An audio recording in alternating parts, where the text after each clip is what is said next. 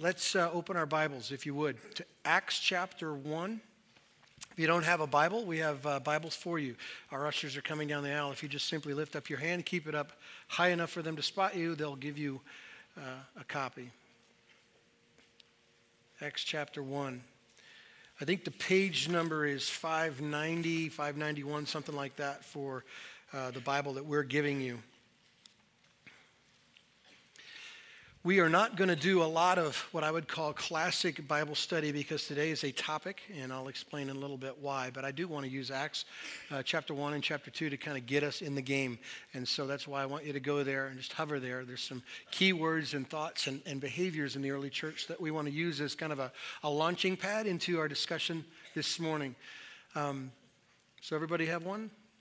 Good. Um, I'm going to give you my top five most anticipated days in my life. Not that you care, but it's what I'm going to do. So, um, one was Christmas 68, 1968. I really looked forward to that day for some reason, and I still remember it. Uh, the second one, and I didn't say this so uh, certainly the last hour, and it was a mistake, my wedding in 1984. Um, now, it wasn't intended to sound confused. It just didn't say it with enough confidence, so I want to make sure I fix this before my wife shows up at 4. Uh, so, wedding in 84. Uh, ministry, 1989. I wanted ministry so bad I could taste it. And I would spend most of my nights dreaming. And uh, so in, 80, in 89, God did that. I dreamed about going to Alaska for forever. And a friend of mine goes here, Pat Feenstra, put me in a little plane and flew me to Alaska. And so I got a chance to get that out of my system. And the fifth event I've anticipated is what we're doing right now.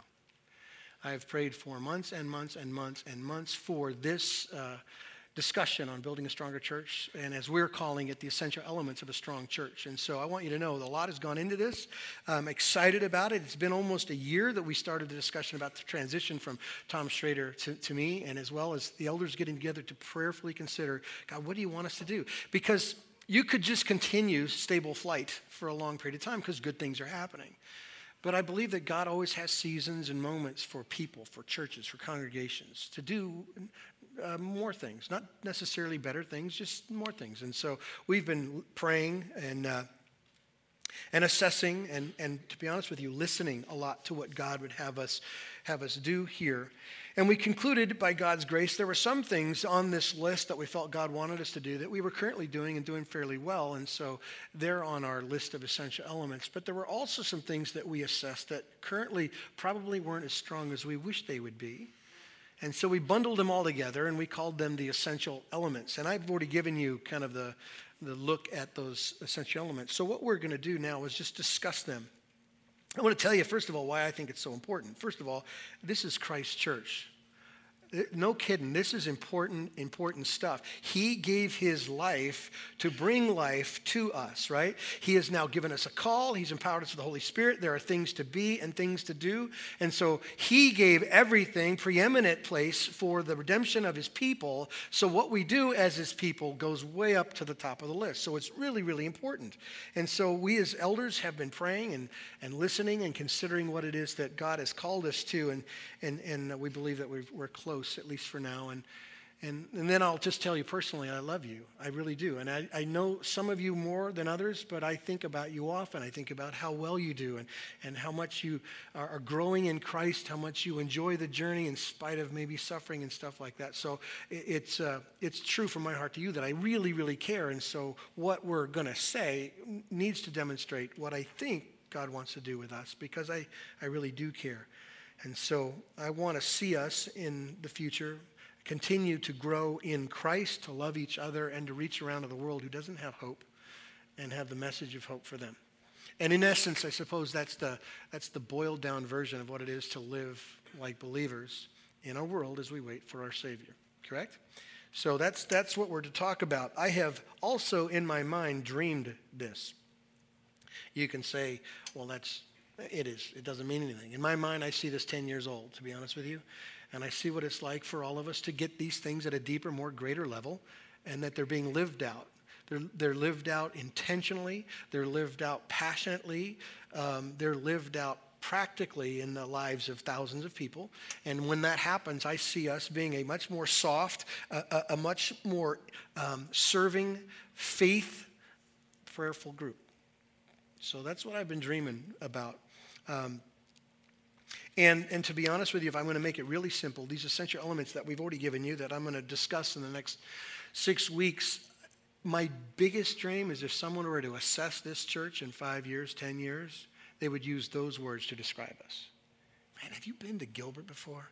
Those people know how to pray and they believe the word of God and they serve each other and they, they tell everybody about Christ and they're not ashamed of it and they, and they know what it is to belong to each other and it's a wonderful place. If they could use those essential elements to describe us, that's my prayer request. And so if you, if you ever pray for me, if you ever pray for the elders, if you ever pray for this church, you pray that prayer because that's the one I'm just pushing. I'm pushing all the time. And so for the next five weeks, we're going to spend our time talking about the vision. And, uh, and I'm going to define that a little bit. Redemption Church is a multi congregational church that seeks to plant missional, um, gospel centered, outward focused churches in the state of Arizona. That's a big enough vision to keep us busy until I'm long gone. Do you understand? A lot of people. Right now we have six congregations. There's one in Arcadia, there's one in Gateway, there's one in Tempe, the Gilbert one here, there's one in West Mesa, and there's one in Flagstaff, and, and more to come. And so that vision is a big vision. That's a vision, vision about extension and, and things that God wants to do with our influence and our opportunity. But there is a prayer that I pray for us as a congregation. This, this vision of gospel centered, outward focused churches is only as strong as each church is strong. Make sense? So if wherever we drop the ball in a congregation, then you could say, well, I don't know how helpful that redemption model is. And so I'm passionate about us being what Christ has called us to. And, uh, and so that, therefore, I'm, I am talking about the vision for Gilbert. Um, not for us just to understand more things, church. Now, I need you to listen to me. It is so easy and it is so like us to add to our collection of information, but be tangibly no different of a people. And so, what I'm praying for, what I've been praying for, that truth affects lives to such a degree that these things could be said of us. We're no longer content to know. We have to, we have to do these things. So, it has been our plan um, to, to lead by example, uh, to pray, and to teach these things up in us as long as it takes to have them lived out in us. Make sense? So, let me give you a little bit of an outline of where we're going for the next uh, six weeks as we start this series. Uh, this week, we're discussing prayer. God's view of prayer, our need for prayer, why we don't pray.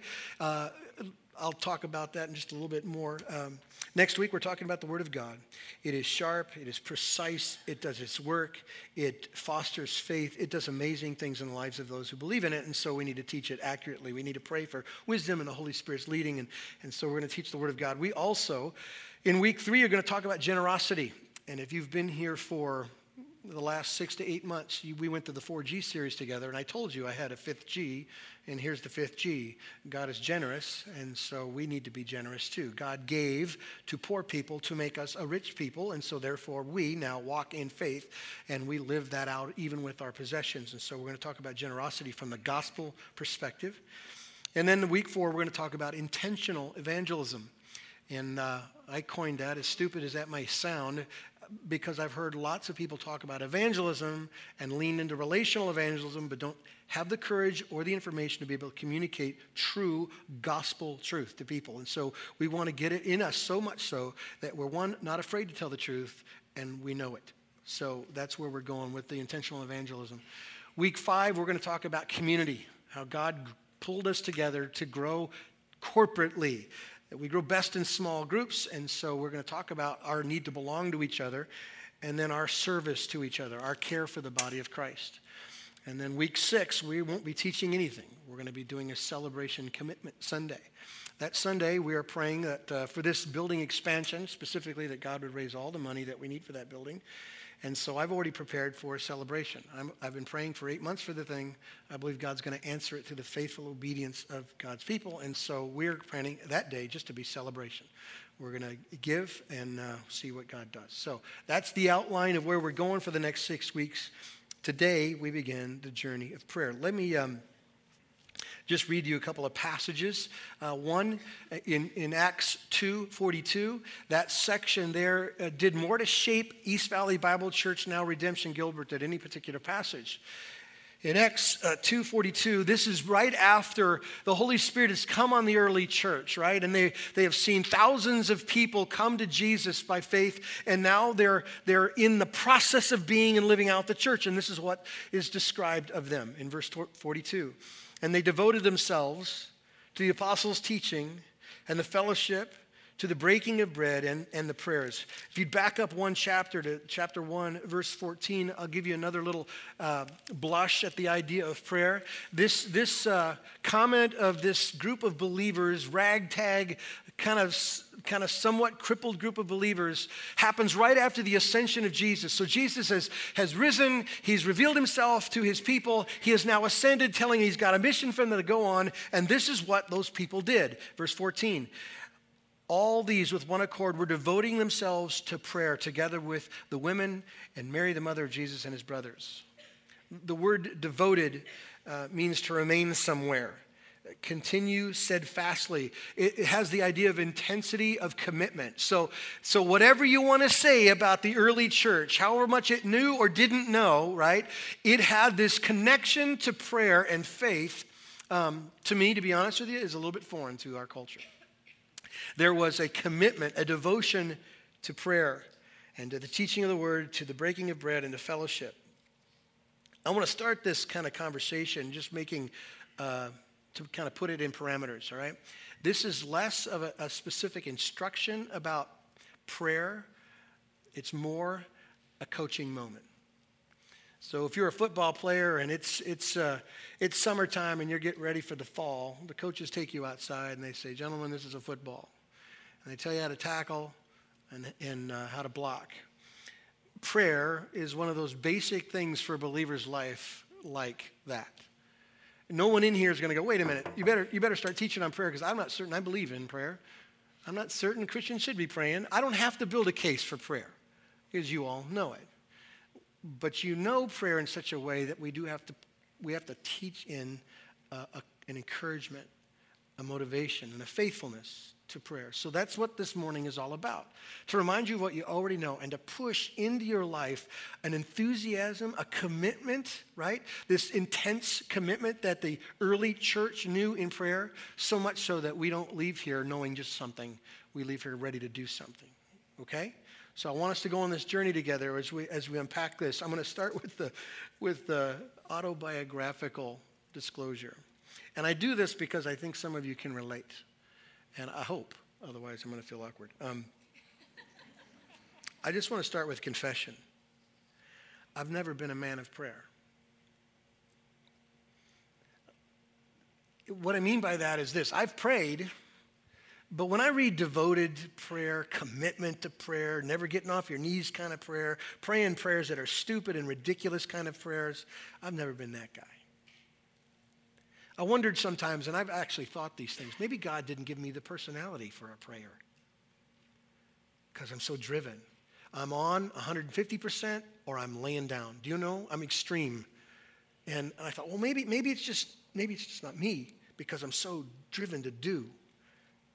So I, have struggled in the past with what I thought was needed for prayer, like discipline. Discipline has always been hard for me. I have great, intense moments of hard effort and then is equal rest. I have felt guilt in prayer. I have I've uh, looked at other people who claim prayer. I've read books about people who pray and I envy them. Whatever sinful thing that is. I've looked at them and go, God, why, why can't I have that? Like, if you really want me connected to you at such a deep level, why can't I just pray and have you do things that move me to pray more and just to keep asking more. Why, why is this so hard for me? And why do I have moments of start and stop? Why do I feel guilty when I pray? I grew up in a pastor's home. My dad was a missionary for some time too, and, and he would tell stories, and they shamed me. He'd tell stories of crazy faith stuff. Don't have any money, don't have any food, don't have any place to go, no answers. And so I went to the bedroom, closed the door, and prayed until God did, and He did. And He answered this way specifically knock at the door, there was some food. And I go, Really? Because I've never seen that. Never once in my life. Maybe I've never been hungry. And, and I look at that and I go, man, I wish, I mean, I don't want pain. Nobody prays for pain, but I wish I knew faith like that. And so I felt like when people talk about prayer, they're talking about a place that I'd never get to see. I mean, you could describe its colors and how crystal clear the water is, but I'm never going to the Bahamas. I guess I'm just going to have to take your word for it. And so that's somehow I feel about prayer. Do you ever feel, am I the only one in here? Yeah, yeah okay. you can leave. I need some help, brother. Um, yeah. There are problems we experience with prayer. I wonder sometimes if it's because, no, be gentle. I think of the American culture creates problems.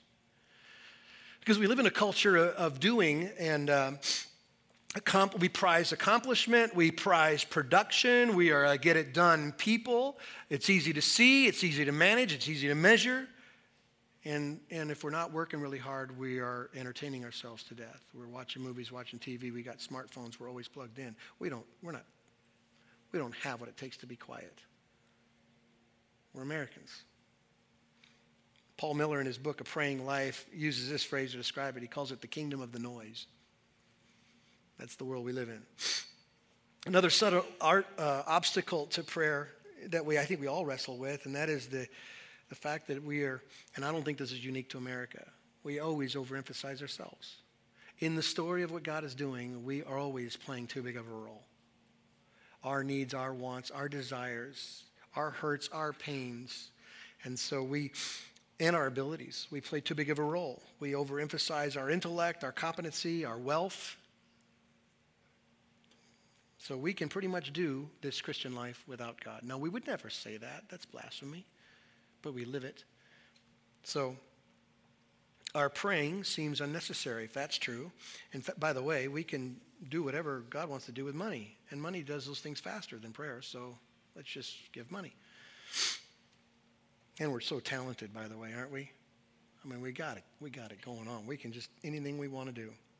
And all of those things, as weird and as ridiculous as they sound, they make us independent of God.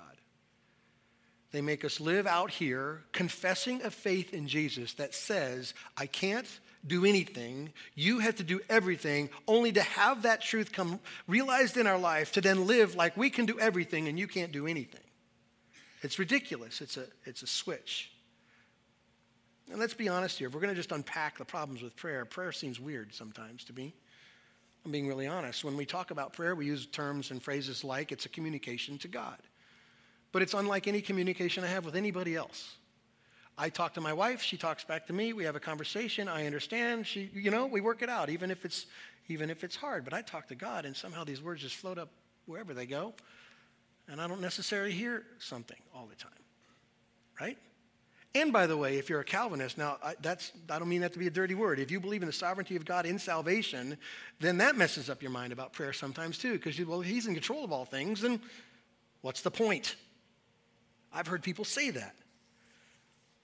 I think we're a lazy people, maybe not everybody, but I think it's predominantly a, a thing we struggle with no discipline. My confession is if I start praying within the first minute, my mind is wandering. Just goes. Might even go to good things, but it's not praying. There are times when we pray in order to protect God. Here's what I mean by that. We're afraid to pray those ridiculous ones, the ones that only God can do, because what happens if God doesn't? Doesn't mean he doesn't care. So when I'm praying for someone who I really, really love, who's really, really sick, and they won't live unless God does something special, do I not pray that prayer because I don't want to be disappointed and I don't want to have God become less in my mind? So is it a real challenge for me to pray ridiculous things, things that you see in the scriptures because I don't, I can't, my faith can't handle a blow like God not delivering. Sometimes it's unconfessed sin, to be honest with you. It's not that God wanders on us, we wander on God. And so there's this thing that I think every believer will wrestle with, and that is that there's sin we live with too long. And it creates a gap in our intimacy with God. And so we don't pray. Praying makes us feel guilty or condemned or like I need to go fix something to come back. I think prayer is affected by the fact that some of us don't have a right view of prayer. You know, there's so much, there's so much being communicated, and typically from the wrong people, to be honest with you. It's a health, wealth, rabbit's foot kind of faith. It's like God wants you this way, and He wants you, it's a health, wealth gospel. It's a name it, claim it thing, and just all you got to do is say these things in this way, and you get what you want. And that's not true. And so, because we might have believed that for a while or tried it for a while and it doesn't deliver, we quit. And then ultimately, this all comes down to a faith issue, doesn't it? There is a, tendency within even the saved human heart to doubt whether God either has an interest in what you're asking, right, or his ability. You would never articulate it that way, but that's, that's part of the reasons down deep why you don't pray, why I don't pray. It's much easier to believe what I can put my hands on than to pray words into the sky to a God I can't see, feel, or touch and say, God, nothing will happen unless you do this. And so I adjust my prayers accordingly to things that I will never know or have to know if He does. Makes me feel bad about prayer. It doesn't motivate me to pray again because there's no power in it. So, yet in spite of all that, I don't mean that to be a bummer. I meant to just kind of give us a foundation of maybe where we share an experience. In spite of all the problems and challenges and failures we face in prayer, the scriptures describe a version of prayer that blows my mind and I want to I want to read to you, uh, and this is why we're not going to spend some time jumping around in the scriptures. There's just too much on prayer topically to have you follow me. So I want you to listen to these things. I've categorized them in things like power of prayer, intensity of prayer, types of prayer, reasons for prayer. I don't know if I have time to read them all, but let me just give you a sampling of things that the Bible says, that Jesus, our Savior, says for us regarding this idea of prayer. Um, John says this in 1 John chapter 5. This is the confidence we have in approaching God, that if we ask anything according to his will, he hears us. And if we know that he hears us, whatever we ask, we know that what we have, we asked of him. John 14, Jesus says, And I will do whatever you ask in my name so that the Son may bring glory to the Father. You may ask me for anything in my name, and I will do it. In Matthew 21, Jesus, if you believe, you will receive whatever you ask for in prayer. Mark 11, again, there was an example of a withered fig tree, and Jesus used that to talk about prayer. And he says, I tell you the truth, if anyone says to this mountain, Go throw yourself into the sea, and does not doubt in his heart, but believes that what he says will happen, it will be done for him. Therefore, I tell you, whatever you ask for in prayer, believe that you received it, and it will be yours. Now, who said that? Jesus did. And I've read those passages so many times, and there's a part of me, moments of me, okay, God, I'm going to take you at your word, and I rush into prayer. And, and I don't think my prayers are that informed, but there's the power, just a sampling of the power in prayer. We know the intensity of prayer. We're told by Paul multiple times to pray without ceasing. Don't ever quit praying.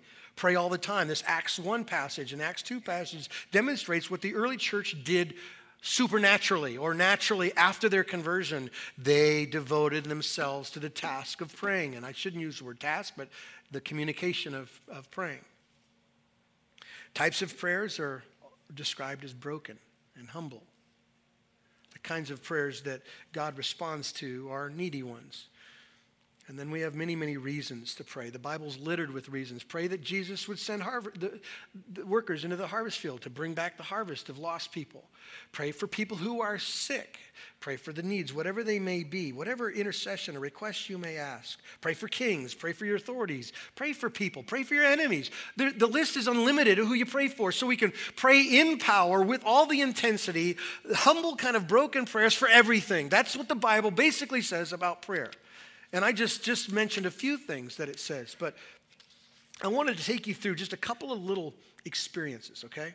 One is principles of prayer, things that kind of center us in prayer, and then more that what I would call realities in prayer, like what the Bible specifically says about our hearts and our attitudes when we go into prayer. So as I lay these out, see if they don't ring true to you. Here's the first one in the principles of prayer. It's real clear that the Bible says it's a way for us to connect to God. It's where we experience God. I mentioned this illustration before, but um, those who feel like it's a way to either, it's the rabbit foot God, prayer is only a mechanism to get God to do what I want him to do, and these people aren't interested in God himself, which is always the challenge in our converted faith is to somehow trade in the giver for the gift. We want the things God gives, we want heaven, we want eternity, we want all the good stuff, but we don't really want God. God, if you could just get out of our way, we'll have all the good stuff that you provide, but we don't see him as the prize. And so even in prayer, it isn't getting what you want or having things work out the way you want them to work out. He is the point of it. It's proximity to God. It's intimacy with Him. It's connection to the Father. Somehow, the Creator, God of all time and eternity, wants to come close to us. And the language of that relationship is prayer. Do you understand? It just blows my mind that that's what He wants. And yet, that's what it is. Prayer is that connection to Him. Another principle of prayer is you don't look for feelings in it, you look for God. And this is totally a pushing against the religion that comes out of us naturally. We're always looking for a way to feel better about this reality. And yet, the point of it is not feelings. Will you feel? Yes. Will you feel sometimes? Yes. But not all the time, but you always get Him. You always get God. And so uh, we don't look for feelings, we look for God. Here's another principle of prayer it's not something you accomplish in a year, it's a journey of a lifetime. This is where it kills me because I'm a project guy, right? It's a project. I don't do projects well. I'm a horrible hobby guy. Hobbies are meant to be enjoyed over time with no finish line. That doesn't work for me. I kill myself to finish hobbies. And so when somebody says, okay, prayer, okay, prayer. I write it on a page and I squint my eyes and I go work at it. And then I get frustrated that it isn't moving down the field fast enough for me. But prayer isn't necessarily a destination, it's a journey. So we are becoming like Christ every day we live. We are becoming more of a God centered, prayerful people every day we live. Fair? And so you should look at your life and go, well, I'm not what I will be, but I'm better than I used to be.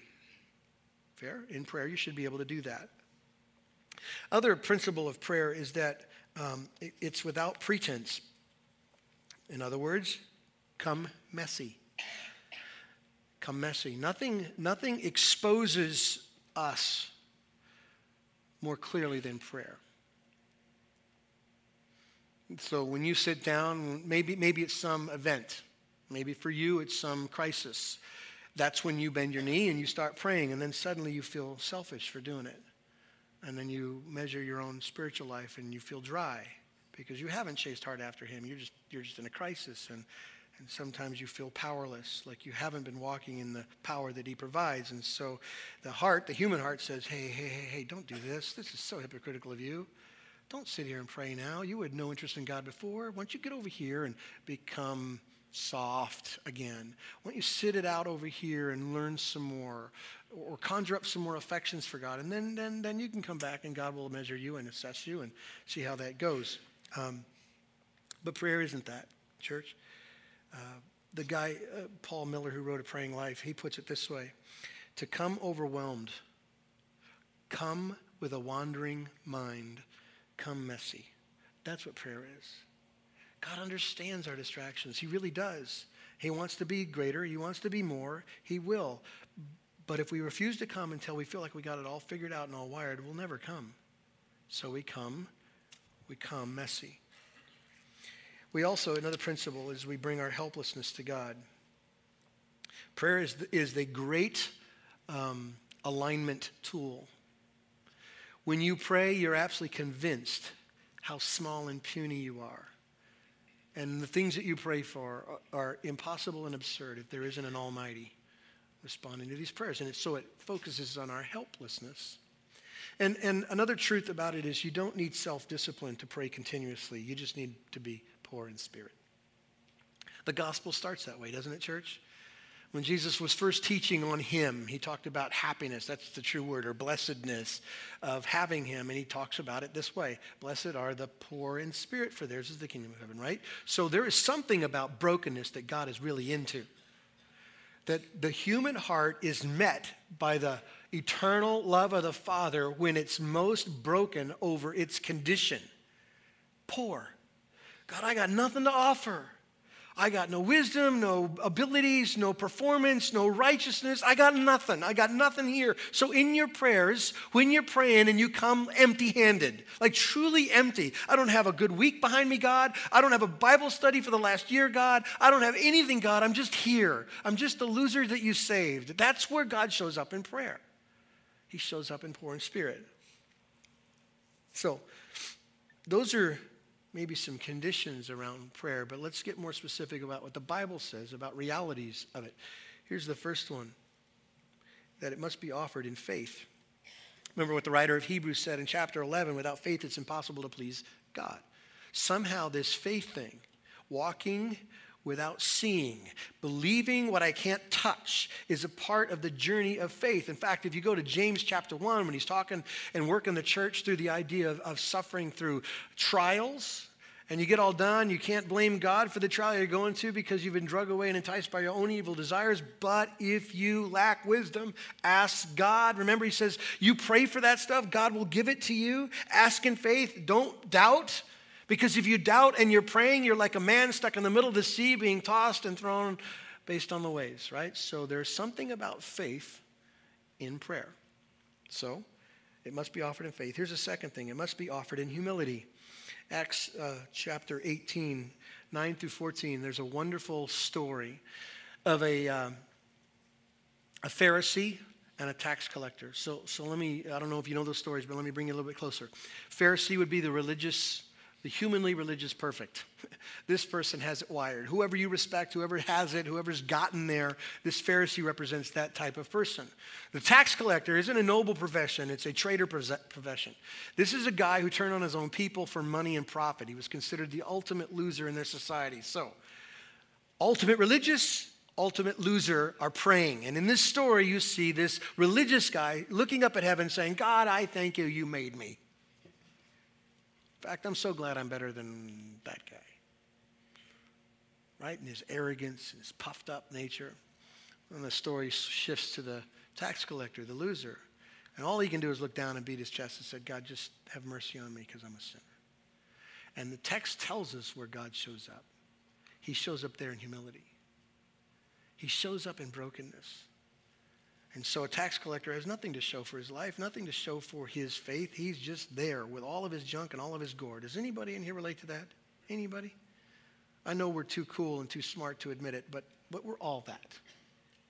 You would not expose your needs or your, your, your brokenness, but therein lies some of the challenge because we present ourselves in ways we want people to think about us, and that also gets in the way of a prayerful, humble dependency because we we play the game with people too often to live and walk broken. And yet, humbleness is, is the attitude. Here's the third prayer reality it must be offered according to God's will. First John, John says this in chapter 5 if we ask anything according to his will, he'll give it. So somehow praying or living in, walking in, praying in the, the work and the will of God means that my heart is aligned to the will of God. That means I'll pray the prayers of God, and that means the prayers of God will be answered. Makes sense? So somehow that reality is there. We pray according to his will. The fourth reality of, of prayer is it must be offered by right hearts. Now I want you to listen. Right hearts, not perfect hearts. This is where Satan wants to move us away from truth. He, he's absolutely selling this lie that, that you have to be right enough to pray. It's not true, church. Just like you can't be right enough to be saved. Just like you can't be right enough to hang on to your salvation. You can't be right enough for anything when it comes to the topic of God. Nothing. So, what it means is that we keep short accounts with sin and we come to God as the messy people that we are. 1 Peter 3 says, The eyes of the Lord are on the righteous, and his ears are open to their prayers. Where do we get our righteousness from, church? You can say it. Jesus. Did you work for it? Can you work for it? Can you hang on to it? No, he gives it. He gives it freely. Righteousness not of our own, one of his. And so the ears of the Lord are open to the righteous prayers of his people. So that's us. Here's another truth they must be offered with thankful hearts. Do, do not be anxious about anything, but, but by prayer, with thanksgiving, let your request be made known to God. Now, I told you this before. I don't know if we can prove it, but I love to talk about it. Um, I wonder sometimes if a thankful heart is the key to sinless living. How do you sin if you're thankful? About everything. When? Like if you're thankful for your own wife, you won't lust. If you're thankful for what you have, you won't covet. If you're thankful all the time about everything God has given you, when are you going to go, I'm going to fix it with sin? now, this is my opinion. I think it's very, very hard. And so the scriptures imply this attitude of thankfulness in our prayers. So if we're coming, not whining, not complaining, but thankful for what God has done, is doing in the midst of it, that's, that's a quality of prayer. There's, there's one last one I want to mention to you, and that is that it must be offered persistently. First Thessalonians says, pray without ceasing. Somehow the mindset of prayer. Now, it doesn't mean your eyes are closed all the time in a prayer meeting. It just means that your mind is never disengaged with the Spirit of God and what He's doing. You're in a situation, I have this happen all the time. Temptation comes on me, and I'll just say, Help, God, help now. I don't know what else to say. I mean, He already knows my story, He knows what I mean by help and I want delivery right now. Help. I'm always connected like that. And, uh, or sometimes when I'm praying for you, I don't know precisely how to pray, but say, God, give them exactly what they need. Right? God bless them today. Don't be long. Don't be drawn out, you know, King James Version prayers. They don't have to be that. Just say it and, and say it often. Pray continually. So, um, I wanted to take us through a little experience here because everything I've just told you, you go, yeah, that's right. Sounds right. Heard that before. And so you're, you're all caught up in the, the mood of prayer. Why do you pray?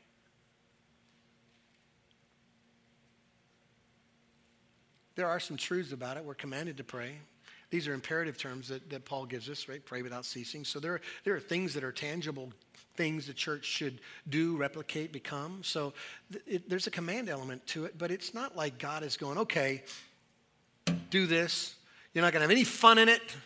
You're not going to enjoy it at all. You got to climb out of your own pit. Just pray because it's a command. Although it's an imperative, um, I think there's a different heart behind it.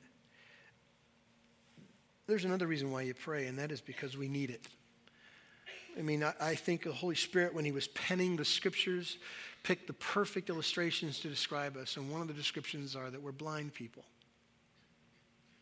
We have limited ability to see what God is doing and how he's done it. And so here's what I know about having no sight. I was remembering this a couple weeks ago. Somebody was talking about, I think it was Brett Osborne. He goes to our church and he was down in a cave um, in Tucson or something. I, no, not Tucson. I can't remember where he went. But I started to remember the time I went spelunking in a cave down in Tucson. I couldn't see anything. Hated every minute of it. Dumbest thing I ever did. But if that's what it's like spiritually to not know what God is doing and how He's doing it, what He wants to accomplish in my life, then my dependency in prayer has to grow. You understand? I have limited ability. I think these plans are right. I think these plans have success in them. I think those people are the right people. I have no idea. I don't have any idea specifically. And so God says, hey, listen, you have limited sight. So Pray. Pray. We need it, just like kids. The other thing, it changes us. You've heard this before, haven't you? You've heard about how prayer does the boomerang effect on us. We're there because we want something from God to fix some issue with our life or for someone's life, and suddenly God is transforming us, even the activity of prayer.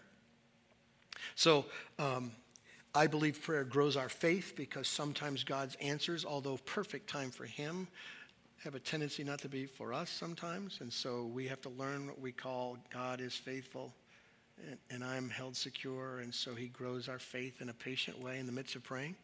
Um, I think our dependency is grown, which is really the father child analogy of Scripture, that we're always dependent on what the Father provides. We have no other provision apart from Him. And so we uh, pray and, and depend, and we depend and we pray, and we wait and we wait. And our dependence is grown over time by his faithfulness. We grow in our trust, we grow in our patience. It proves our faith. I've been challenging, even in my prayers, like, what do I really believe in? what do I really believe in when I'm praying, you know? And, and so I think it proves some of those truths the other reality about why I pray is it, now I want you to get this one. It changes things. Now, I don't know where you stand with your uh, understanding of soteriology or salvation or how man is made right with God. Um, we teach here that God is sovereign in salvation. And for those, and there's you know different labels people put on that. But if you believe in the doctrines of grace, I think the church has forever hidden behind sovereignty when it comes to its prayer life. Hey, if he's sovereign, if he's going to do what he does, why bother praying? Why bother praying for that? Like, no worries, no stress. Although Jesus saw the lost and wept, and he's the Savior of the world, somehow sovereignty for us makes us calloused and hard and cold. I think, I think we as the church who understands clearly how powerful God is need to understand the reality of prayer and what it changes more than anybody else. Agreed? So it changes things. It does things. So uh, the reality of it is um, God is immutable, He doesn't change but prayer changes things. I've wrestled with ways to describe, um, maybe illustrate for you how it changes things. I think sometimes a, a picture is worth a thousand words. Why don't you watch this?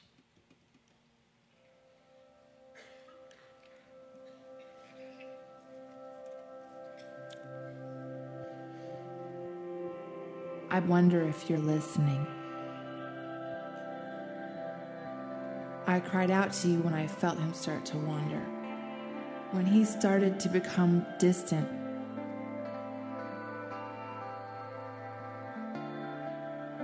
I believed that you could bring him back, but still, he moved further away. I cried out to you when I became suspicious, when I could no longer believe the best yet I felt no peace, and my anxiety grew. I prayed when it looked like all was lost, like it was all over. All my hopes, all my dreams, our life together, and our marriage.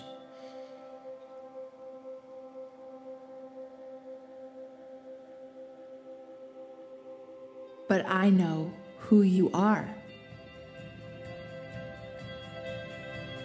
I know you can heal, you can repair, you can restore. I know with you all things can be made new.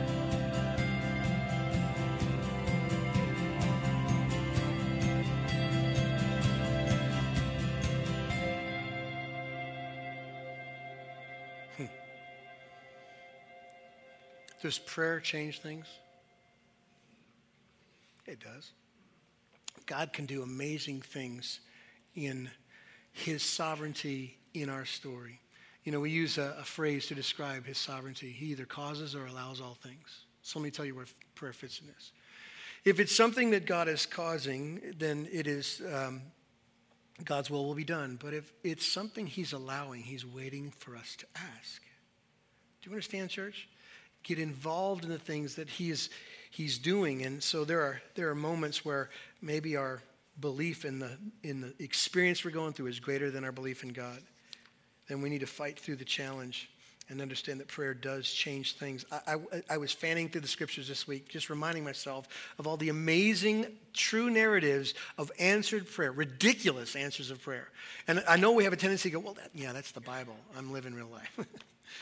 But this is God who's never changed, always was, um, moving in the lives of his people.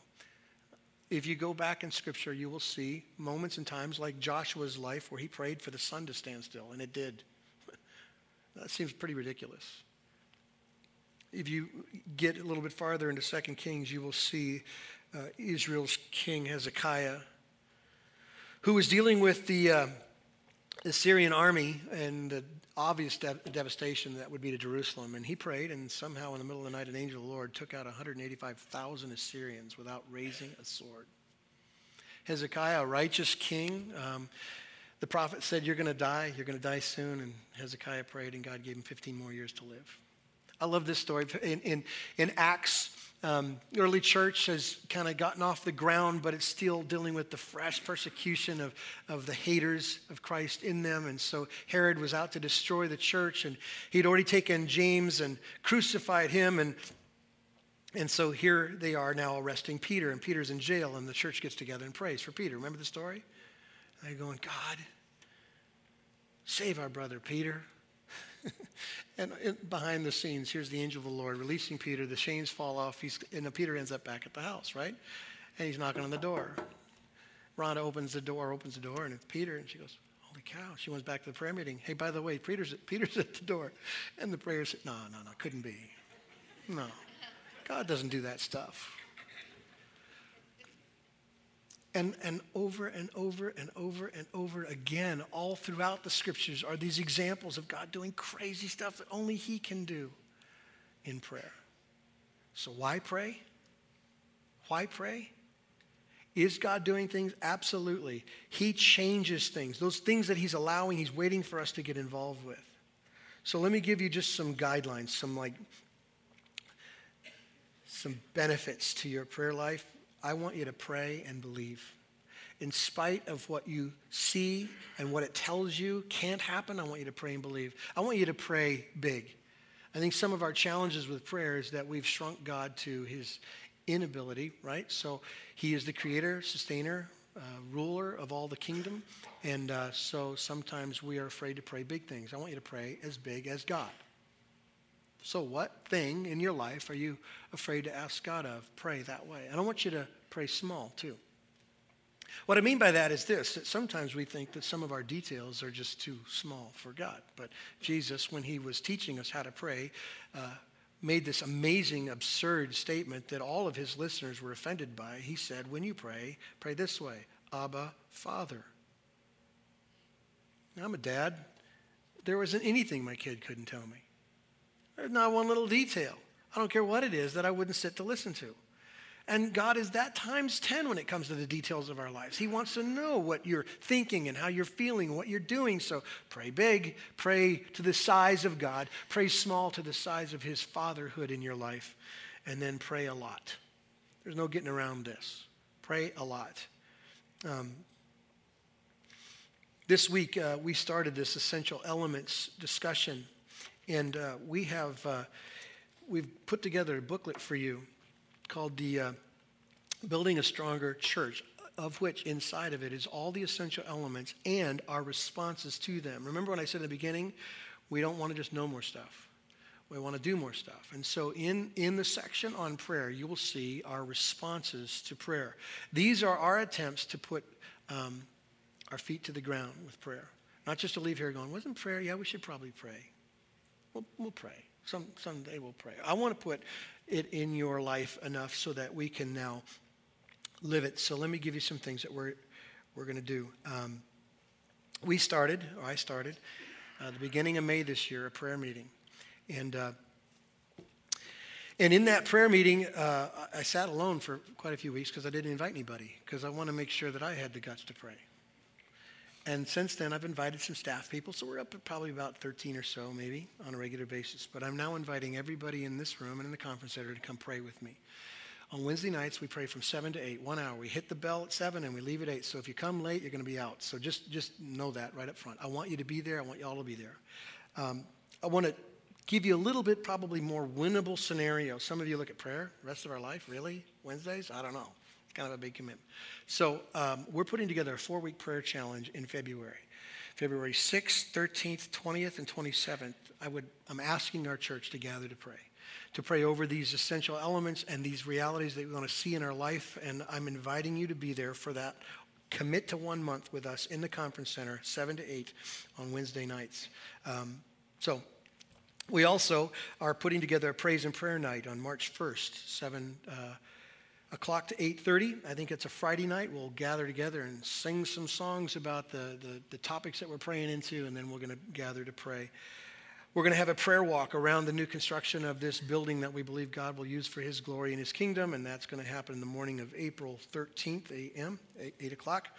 Um, i'm challenging you to start a prayer journal. Now i've never been one to write down how i feel about much of anything but I know this if I don't track what God is doing in the request that I'm asking, then I miss out on the journey of His power in my life. So I'm just encouraging you. I don't care if it's a napkin, I don't care if it's the back of a receipt. Write down what God has asked you to ask and then ask, just keep it around long enough to see God answer it.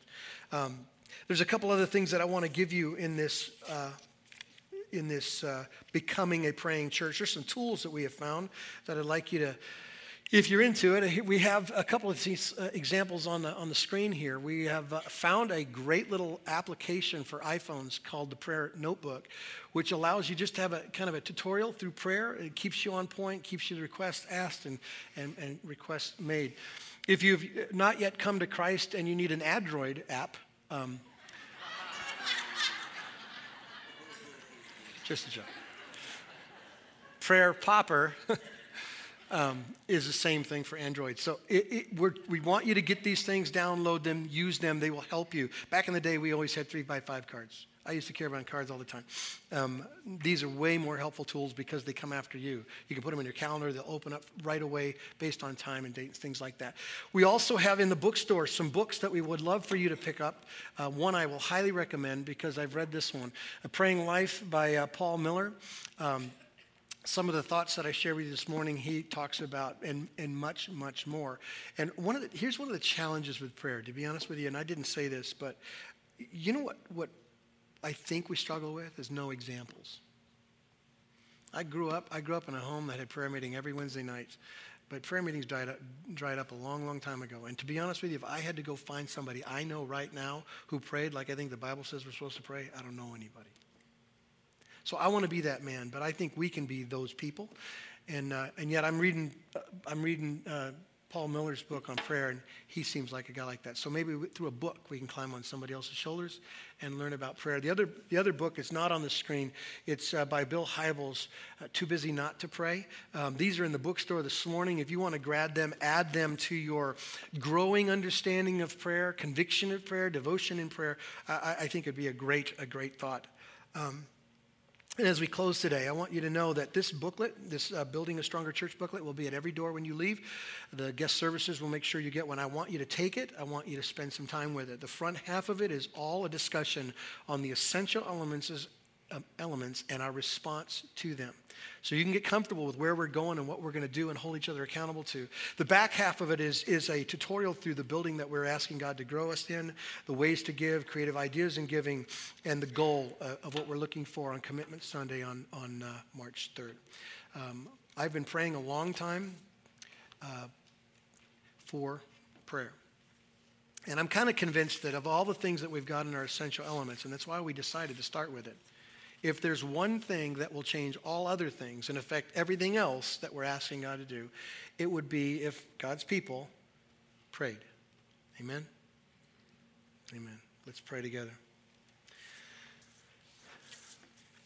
God, I thank you for your faithfulness to us and your commitment to us. And I thank you that you are our Father God and that there isn't anything too big for you and there's nothing in our lives too small that you wouldn't care about. God, make us into a praying people, fully devoted to you.